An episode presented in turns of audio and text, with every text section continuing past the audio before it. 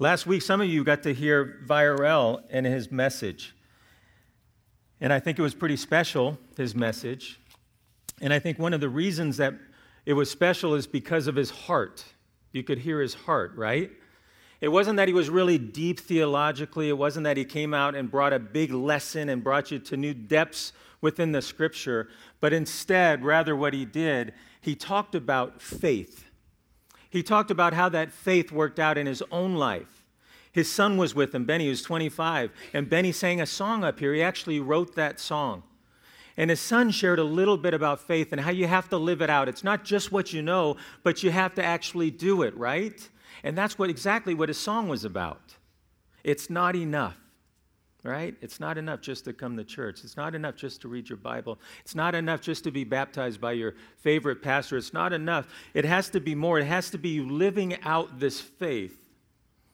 And that really inspired me. You know, I got to meet him years back. I explained that before, but I've also got to meet other pastors around the world. It's been really a blessing. I get to travel to Africa, I get to travel to Asia, I get to travel to South America and different parts of the world. And when I go to those places and I get to spend time with pastors, it's those pastors that have that passion and that heart that live out what they know.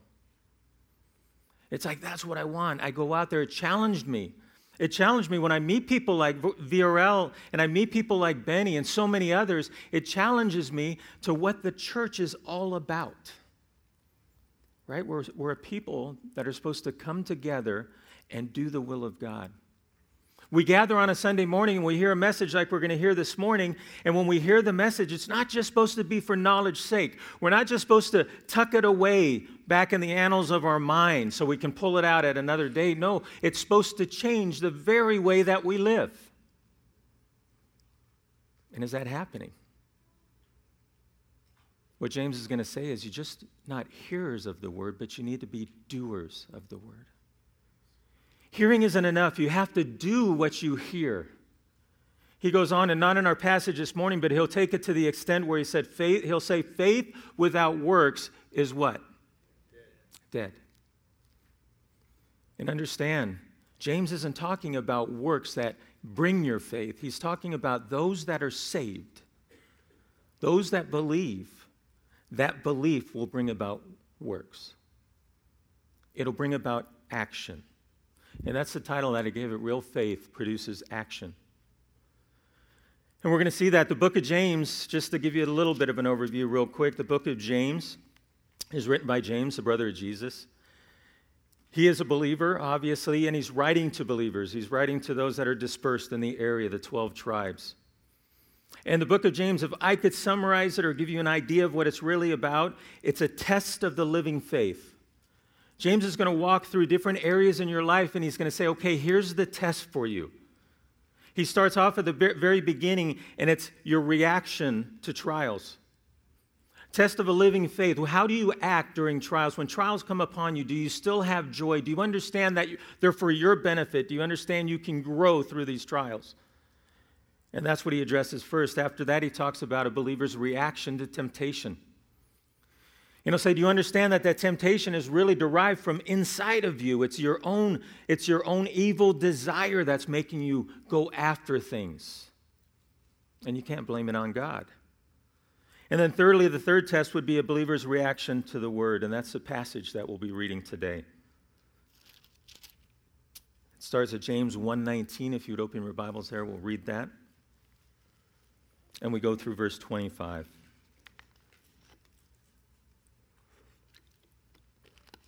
Starting verse 19. Know this, my beloved brothers. Let every person be quick to hear, slow to speak, slow to anger. For the anger of man does not produce the righteousness of God. Therefore, put away all filthiness and all rampant wickedness, and receive with meekness the implanted word which is able to save your souls. But be doers of the word, and not hearers only, deceiving yourselves. For if anyone is a hearer of the word and not a doer, he is like a man who looks intently at his natural face in a mirror. For he looks at himself and goes away and at once forgets what he was like. But the one who looks into the perfect law, the law of liberty, and perseveres, being no hearer who forgets, but a doer who acts, he will be blessed in his doing. Let's pray. Father, thank you for this morning. Thank you for everyone that's here in this room. God, as we look into your word today, I pray that you would just illuminate it to our hearts. God, prepare us, help us. Lord, may we be a church that totally, that wants to change, that wants to grow, not just seeking knowledge, but seeking how to live our lives in a way that would be wholly pleasing to you, Lord. So, God, we need you in that. We need your word. We need your spirit to guide. And, Lord, we need each other in this venture as well. So I pray you bless this morning, Lord, as we look at this text. And may we be different when we walk out, Father, than when we walked in, we pray. In Jesus' name, amen. Amen. So imagine with me, if you would, a sailor that's on a ship and he's out at sea. And the sailor's been out at sea for several days, and he has with him an a company of men, maybe close to a hundred that are working with him on this ship. The skies are blue, the sea is calm, and they're just out there floating, and everything's going pretty normal up to this point. But all of a sudden, he gets a radio call from back on shore. The captain picks up the radio, and he hears the person that's speaking to him from the other side. This person says, I have some bad news for you. You're headed right for a storm. I'm calling from the Coast Guards, and I want you to know that if you don't do something immediately, that you're going to go right into the storm, and this is a terrible, severe storm, and it's going to overtake you. But I can tell you exactly what you need to do. So the captain of the ship, respecting that this is a Coast Guard, knowing that they can see everything that's going on, he starts receiving what this Coast Guard is telling him over the radio. The Coast Guard proceeds to tell him you need to turn your ship 45 degrees north. Not only do you need to turn your ship 45 degrees north, but you need to speed your ship up. You need to speed it up as fast as your ship can go, because if you keep going in the direction you're going, within 30 minutes, you're going to reach disaster, peril. You're not going to make it.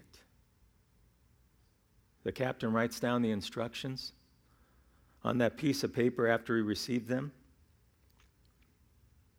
He hangs up, puts the radio back down, and all of a sudden he gets caught up in what he was doing before he picked up that radio. He walks out of the room, leaving that piece of paper right there on top of his desk. He walks out of the room and he doesn't do anything with what he was told from the Coast Guard. 20 minutes later, the ship starts seeing rough sea. He runs up to his office. He grabs that piece of paper and he says, Oh no, I was supposed to turn 45 degrees. And he hurls the ship 45 degrees to the north, but it's too late. Because within the next 10 or 15 minutes, he's in the throes of this storm and it ends up overtaking him. He loses his life. All that are on the ship lose their life because he didn't heed the instructions that he got from the Coast Guard. Now, if that was a true story and we read about that in the paper, we'd say, well, that's just ridiculous, right? He knew he was going towards peril. He knew that there was danger up ahead. He should have took right away before he did anything else. He should have got this piece of paper and followed the instructions. After all, he trusted them, didn't he? He trusted, he knew who they were and he trusted what they said. He received the information, he wrote it down, but he didn't do anything with it. And you see, sometimes we can do that in church. We can receive instruction. We can be pointed to the word, which we say, well, we trust this. This is God's word. We trust everything that this says. And it points to something in our life, something that needs to change. If, we don't change it, we're headed right for doom. But yet we just put it down after church and we walk out the doors and we do nothing with it. You see, that's foolishness. If we can say that captain of that ship was foolish if he was to do something like that, then we must be able to agree if we do something like that with the Word of God, which is eternal truth, then we must be foolish people as well. In church, we don't want to be foolish people. So James is going to give a warning in this text. Starting at verse 19, let's go ahead and look at that. It says, Know this, my beloved brothers, let every person be quick to hear. And there's the command quick to hear. Slow to speak, slow to anger, for the anger of man does not produce the righteousness of God. So when you come in this morning to this room or you go to your Bible study, are you quick to listen? Because you see, just like that captain was able to listen through the radio, you need to be able to listen to the word that's being taught to you, right? And James says you have to be slow to speak and slow to become angry because anger doesn't bring about the righteousness of God, right? So your heart has to be right. So the question is do you come in this room holding some bitterness, holding some anger? Is there something inside of you that's going to stop you from listening? Sometimes we bring the world with us, right? And the world can drown out the word. Sometimes we bring in problems when we come in the room and we sit in here, and we're not really ready to listen because we're thinking of our week. We're thinking of the busyness. We're thinking of everything that goes on, or problems, or troubles, or something else. The question is are you ready to listen? Have you been ready to listen? All those times that you sit in church and you learn a new lesson, are you really listening intently? Do you really believe and trust the person who is coming from? Is there validity in what you're taught? So the questions are you ready to hear God's word today? What will you do with what you hear today? Did you come here to be changed by God's word? Or do you think that you already have all the answers? See, the man that's quick to speak, he speaks because he thinks he already knows. So when someone tries to reason with him, when someone tries to teach him the truth, it just wants to give an answer right away. It's pride. When we're confronted with maybe an area in our life that needs to be changed, all of a sudden we'll justify, we'll throw up the, the wall, right? And say, oh, but you don't understand everything that's going on in my life. If you lived in these shoes, you wouldn't be telling me that. And we're quick to speak, quick to have an answer. We're quick to get angry. But are you ready to hear today? Proverbs 18 13 says this If one gives an answer before he hears, it is his folly and shame.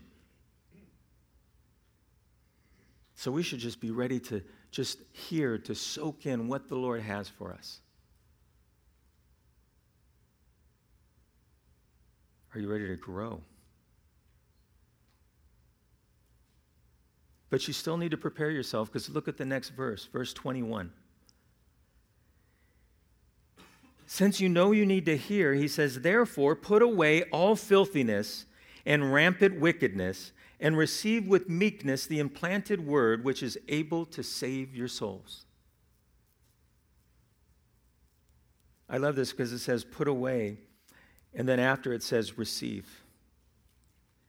See, you have to do more than just listen, but you have to receive God's truth and you understand that you do receive it, it's a gift. It's nothing that you earn, it's nothing that we're working for. And definitely not what I'm teaching today is that you have to work for your salvation.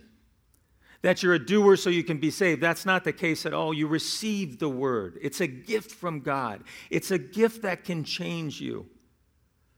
But he says you're going to put away the filthiness and rampant wickedness. You got to put away those things that are displeasing to God. So you got to come in the room and you got to be ready to listen, but then you have to get rid of anything that would oppose God so that you're able to receive with meekness, with gentleness, with humility. The Sermon on the Mount, chapter, Matthew chapter 5, verse 5 says this. Blessed are the meek, for they shall inherit the earth. Blessed are those who hunger and thirst for righteousness, for they shall be satisfied. Does that describe you as you come in to hear God's word? Are you ready to receive what might be presented before you? Are you ready to take it in, listening carefully to every word? If it's in your own study time, looking to God's word and saying, okay, God, I'm ready. I want to listen to you. I want to hear what you have to say. If you're in your Bible study, the same goes. Just ready to receive whatever the Lord has for you at that particular time in your life. It takes, it takes meekness to admit that you need to get rid of your sin. It takes meekness to humble yourself when you come in a room like this. It takes meekness to humble yourself before a mighty God. But He has the answers. This act of humility, it prepares us to receive the implanted word. I love that. It says, with meekness, you receive the implanted word. If you think about it, it's like this picture of your heart being prepared. The planting of the word going into your very soul. It's like the parable of the sower that throws the seeds, right? The seeds are the word of God, and the sower is throwing out these seeds, and some of them land along the side of the path, and the birds come and they eat them up. They eat all the seeds. That's an unprepared heart. And the sower goes on and he throws some more seeds, and it lands on very shallow dirt. And they sprout up. The seeds sprout up right away, but once they sprout up, they get scorched by the sun, right? Because the heart's not prepared fully. Or they're sown amongst the thorns and the weeds, and this word of God gets mixed in with all the thorns and the weeds, and the weeds end up coming up and choking out the word of God. That's an unprepared heart. But he's saying, prepare yourself in meekness so that you're ready for this implanted word, that it doesn't just go away, but instead it sinks deeply in your heart on a soil that can be receptive, that can actually grow and change you from the inside. Are you ready? Because it's able to save your soul. You see that sailor, that, that captain that's out on that boat, he could save the people on his ship if he would have did just follow those instructions. He could have saved them in their life in the here and now. But the word, the implanted word of God that goes deeply inside of you can actually save your soul. It's an eternal saving. I would say that's pretty important, wouldn't you? Verse 22, he goes on and he says, But be doers of the word and not hearers only, deceiving yourselves. Be doers. In the text, that's the command in this particular passage. Be doers is the command. And if you think about it, it's actually a word that explains or describes who you are. It doesn't tell you just go do something like a one time thing. Instead, what it's saying is be doer, be identified as one that continuously does God's word. It's kind of like if you paint for a day or on a weekend. You could say, Yeah, I painted that project, I took care of that, and I painted that, but I'm not really a painter. Whereas if you painted for a living and it's something you do day in and day out, all of a sudden you would say you are actually a painter. It's the same picture in this text. It's saying, Be a doer. So people look at you and they say, You're the person that actually does continually doing the will of God, continually doing, not just hearing His word, but actually involved in doing it so that you don't deceive yourselves. How do people deceive themselves? Well, you know, I know a lot about the Bible, so I must be okay. I go to church every Sunday, and I know that's what you're supposed to do if you're religious, so I, I, I must be okay. I have a Bible study, right? I have some verses on my wall at home and some on my refrigerator, so I must be okay. See, I'm a good hearer of the word. I hear the word. I have the word implanted all over. But am I really deceiving myself? Is it changed me inside? Am I actually a doer? Is it changing the way I live? Is it changing the way that I act and react in all situations in life? Now, mind you, we'll never be perfect at this, but is your heart bent for this? You see, that's always the question. It's not are you doing it perfectly, but is this what you're striving after? When you hear something, is there a conviction and the change that you want to make? And maybe you don't always do it just right, but your, your heart is always to go in that direction, always leaning towards following God's word. And when you don't and when you fall short, are you quick to confess?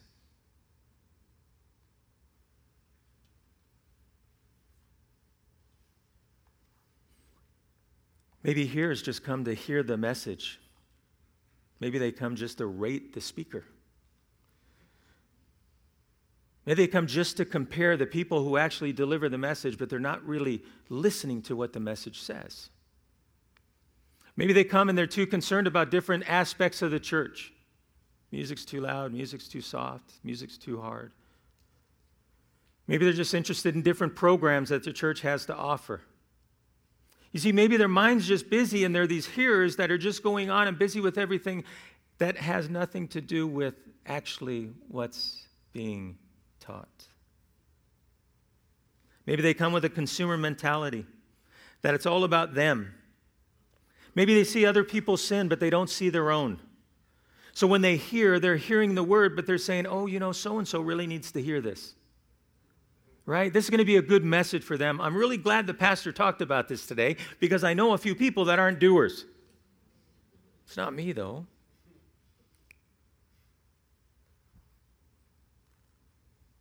They may even think that they're just a, a blessing just by being there. Oh, bless you with my presence. I'll bless you by coming today. But don't think that I need something from this. The bottom line is they hear the words, but they miss the message. They deceive themselves because they think that they're already good enough. They don't need anything else. They think maybe that knowledge is enough. If I just know enough, I'll be fine, but I don't have to really act on it. And you know, that reminds me a lot of the, the last passage I preached when I was up here, Matthew 7. If you remember, there were two paths, and on the one path it was narrow and it led to heaven, and the other path was wide and it led to destruction. And all those people that were on the path, it said many will find this path, and those many that were on it, they get up to the end, and there's Jesus. And they say, We know a lot. We've done a lot. We prophesied in your name, Jesus. We've done all these great things. And Jesus says, Depart from me, you workers of evil or you doers of evil, for I never knew you. You see, it's not enough. We can't just be hearing the word, the word has to actually change us. And we have to prepare ourselves to be able to hear, to be able to receive, and then be ready to take action in the word itself. Goes on in verse 23 says, For if anyone is a hearer of the word and not a doer, he is like a man who looks intently at his natural face in a mirror. For he looks at himself and goes away at once and he forgets. Some of you might have been wondering what this was.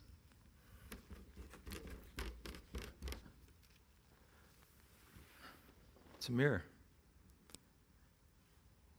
I imagine that most everybody in this room looked at themselves this morning before they came in. Am I right? Like this man, you took a look at yourself in the mirror, as you do most every day. And see, some of you maybe not so much. kidding, of course. Totally kidding. But it's this picture of going and looking inside the mirror and then seeing something on you, seeing something that should be fixed. And it's this man that goes and he sees something and he notices that he has to fix it. Maybe it's like before you go to work and there's a stain on your shirt. Maybe you spilt some coffee, right? Or maybe you got one of those cowlicks that are sticking up and they're straight in the air and you don't want to go to work and everybody to see you with that. So you notice it in the mirror and you're going to take care of it, but something distracts you. You get pulled to the side, all of a sudden the phone rings, something happens, you leave the mirror where you were just looking at what was going on and you forget about it. Kind of like that captain, right? And then you end up going out and you go to work or wherever it is that you're going, and someone points out, oh, you got this thing, and you're like, oh, that's right, I was looking at that, I noticed that. And you see, that's what we do with the word. We something comes up and we say, "Hey, that's in my life. I got to change that. That's something that needs to be changed." And instead of working on changing it right away, we walk away from it, and soon enough we forget. And see, that's the picture he's giving. It's simple, right? Last month I had a surgery, and I had to get my neck cut open. And I got kind of a disgusting picture to show you. That was my neck. It's terrible, right? Now, picture if I look in the mirror and I look at myself, go ahead and take that off now. If I look at myself and I see this thing hanging out of my neck, you can go ahead and remove that. I don't want anybody, we don't have bags in here or anything. But you see, I had this thing hanging out of my neck. Now, picture this. I was at the doctor's office, and he had to remove this tube that was then hanging out of my neck. And just imagine if I'm in the doctor's office, before he gets to removing the tube, I, all of a sudden I get a phone call. I run out of the office and I get in my car. I call up my wife and I say, Hey, hon, how's it going? You want to meet for lunch? Hey, let's go meet at Wood Ranch. Let's have lunch together. And then I proceed to go over to Wood Ranch and she comes and sees me. I'm sitting in the booth waiting for her and I have this hose hanging out of my neck. You would say that's ridiculous. Why would you do that? Why wouldn't you take care of that right away? And that's exactly what James is talking about. He's saying these things get pointed out. We hear God's word, they convict us. There are things that need to be changed. Some of them are minor, it's like a little stain on your shirt, but some of them are major, and we'll still walk out and we'll just forget about it. Happens all the time in counseling. I counsel people and they have big problems in their life. Maybe a failed marriage. Maybe unfaithfulness in the marriage. And I'll sit them down and I'll, I'll try to figure out what's going on and I'll ask them about it. And they'll explain it to me and then I'll say, But you know that's not right, don't you? And I'll say, Yeah. But then why are you continuing to stay in it?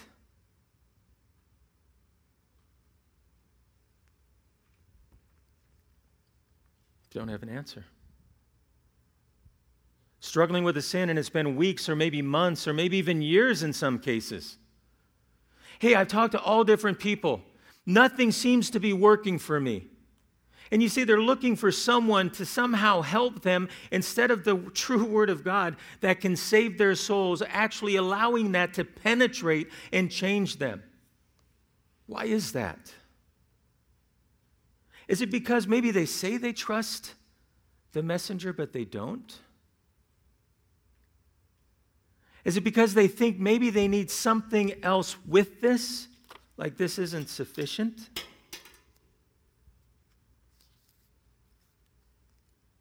How can they continue on and on and on in that ugliness when the Word of God is so clear?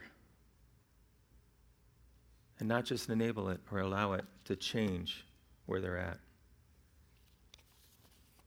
That's a hearer and not a doer. But he goes on in the next verse.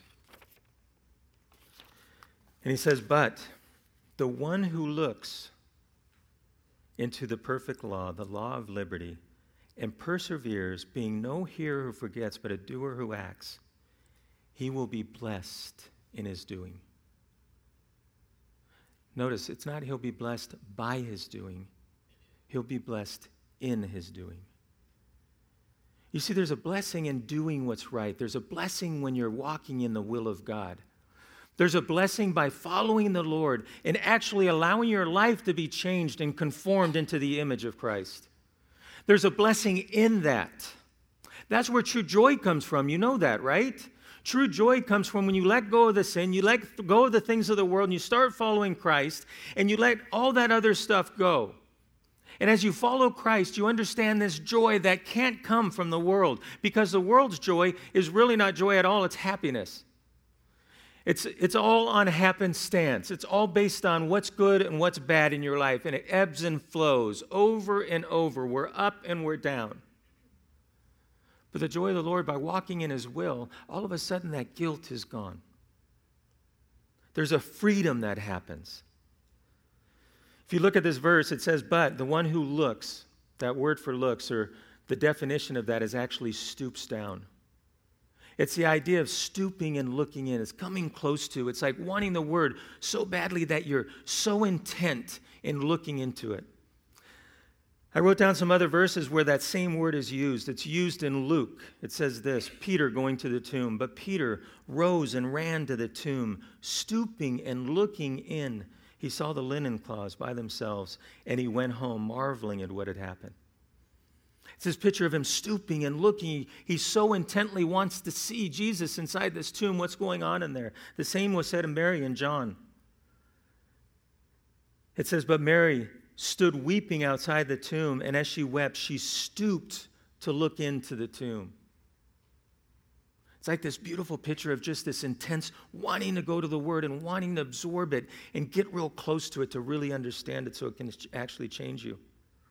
It also talks about the Lord stooping for us. The psalmist writes in Psalm 40, he says, I waited patiently for the Lord. He inclined or stooped to me and heard my cry. He drew me up from the pit of destruction, out of the miry bog, and set my feet upon a rock, making my steps secure. He put a new song on my mouth, a song of praise to our God. Many will see and fear and put their trust in the Lord. So there's this idea of stooping, of coming close, of drawing into the word and allowing it to change you. But it's also called the perfect law. The perfect law, Psalm 19 says this The law of the Lord is perfect, reviving the soul. The testimony of the Lord is sure, making wise the simple. The precepts of the Lord are right, rejoicing the heart. The commandments of the Lord are pure, enlightening the eyes. The fear of the Lord is clean, enduring forever. The rules of the Lord are true and righteous altogether. More to be desired are they than gold, even much fine gold, sweeter also than honey dripping from the honeycomb. Moreover, by them is your servant warned. In keeping them, there is great reward. Is that how you see the word? Is that how you see God's word? Is it the perfect law is it the law of liberty? The law that liberates you from sin. It liberates you from all bondage. If you just follow the law, if you live in the law, it frees you from all of that. Remember, Jesus said, I didn't come to abolish the prophets and the law, I came to fulfill them. So now the law is this new law through Christ, it's salvation. We need to be doers of the word not just hearers. We need to be a church that when people see us, that they come to us and they see us as people that really believe what we say. What a beautiful thing that would be, wouldn't it? It happens in the church. I just praised all the people that were helping out in VBS. We have life groups that are going on, but we need to strive more and more, never being satisfied, always wanting to be right before God and in His will.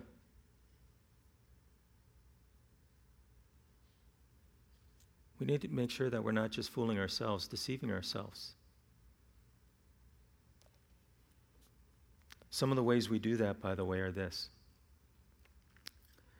Maybe you've come to a service for a long time and you've heard the message about Christ. Maybe you heard the message of the gospel. God so loved the world that he gave his only begotten Son, that whosoever shall believe in him shall not perish but have everlasting life. And you say, Yeah, I believe that but you've never done anything with it. Maybe someone walked you down the Romans road, right? That all have sinned and fall short to the glory of God, and pointed out how the sin nature is brought forth by Adam, and now we're all stained with sin. God, being a righteous God, a holy God, a just God, has to pay or, or put a penalty on that sin that you have. That sin separates you from Him. There's no amount of works that you can do on your own to make yourself right before God. It's only by the grace of God, through faith in Christ, that you can be saved. So they explain to you the Roman road. We go to Romans 6 now, and they say the wages of sin is what? Death. And that's what you deserve, is you deserve death. But then they go on to explain to you, maybe Romans 5, and they say, God demonstrated his love for you in this, that while you were sinners, Christ died for you. So you understand you no longer have to live under this condemnation. All you have to do is put your trust in this one who came so that you might have life. Romans 10:9 says that if you confess with your mouth Jesus is Lord and believe in your heart that God raised him from the dead, you will be saved. That if you put your trust in that, again, it's nothing you earn, it's just receiving. It's receiving the truth of God, it's receiving His word that you can be saved and secure.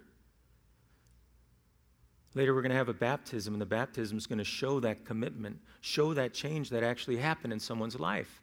But there's others that sit through church and they do nothing about it. They hear this truth for years, maybe, and they never take the step of faith, letting go and trusting in the Lord.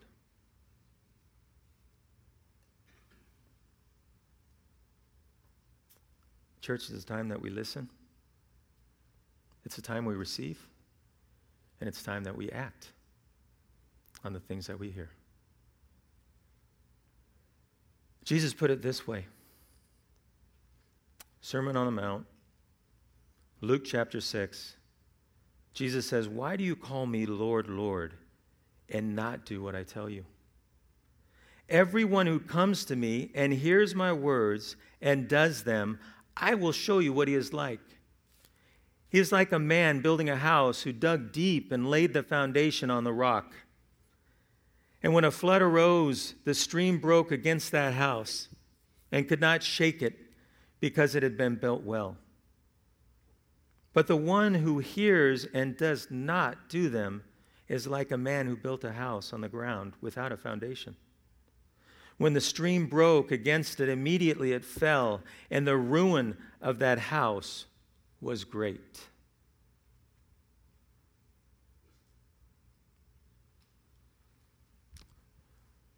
Let's go back to the story of that sailor, that captain that's on the ship.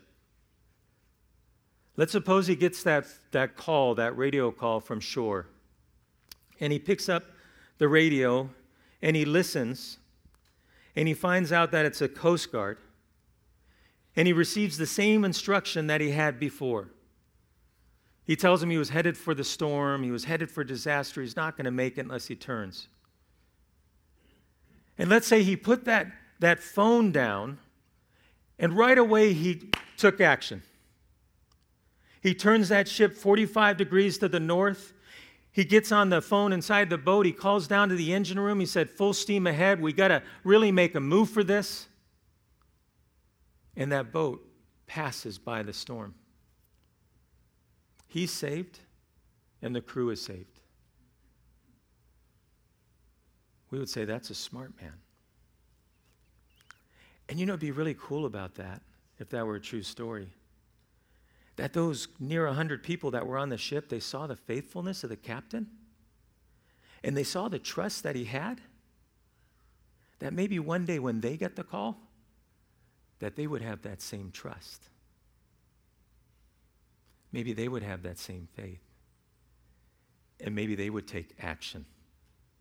Amen? Amen. Let's pray. Father God, thank you so much again for your word. Lord, may we be a people that truly put into action what we hear. And today, Lord, my prayer is all the things that we've heard in the past, all the time we spent in your word, all the time we spent with each other, all the time that we spent in this room. Lord, bring to mind areas in our life that we need to change.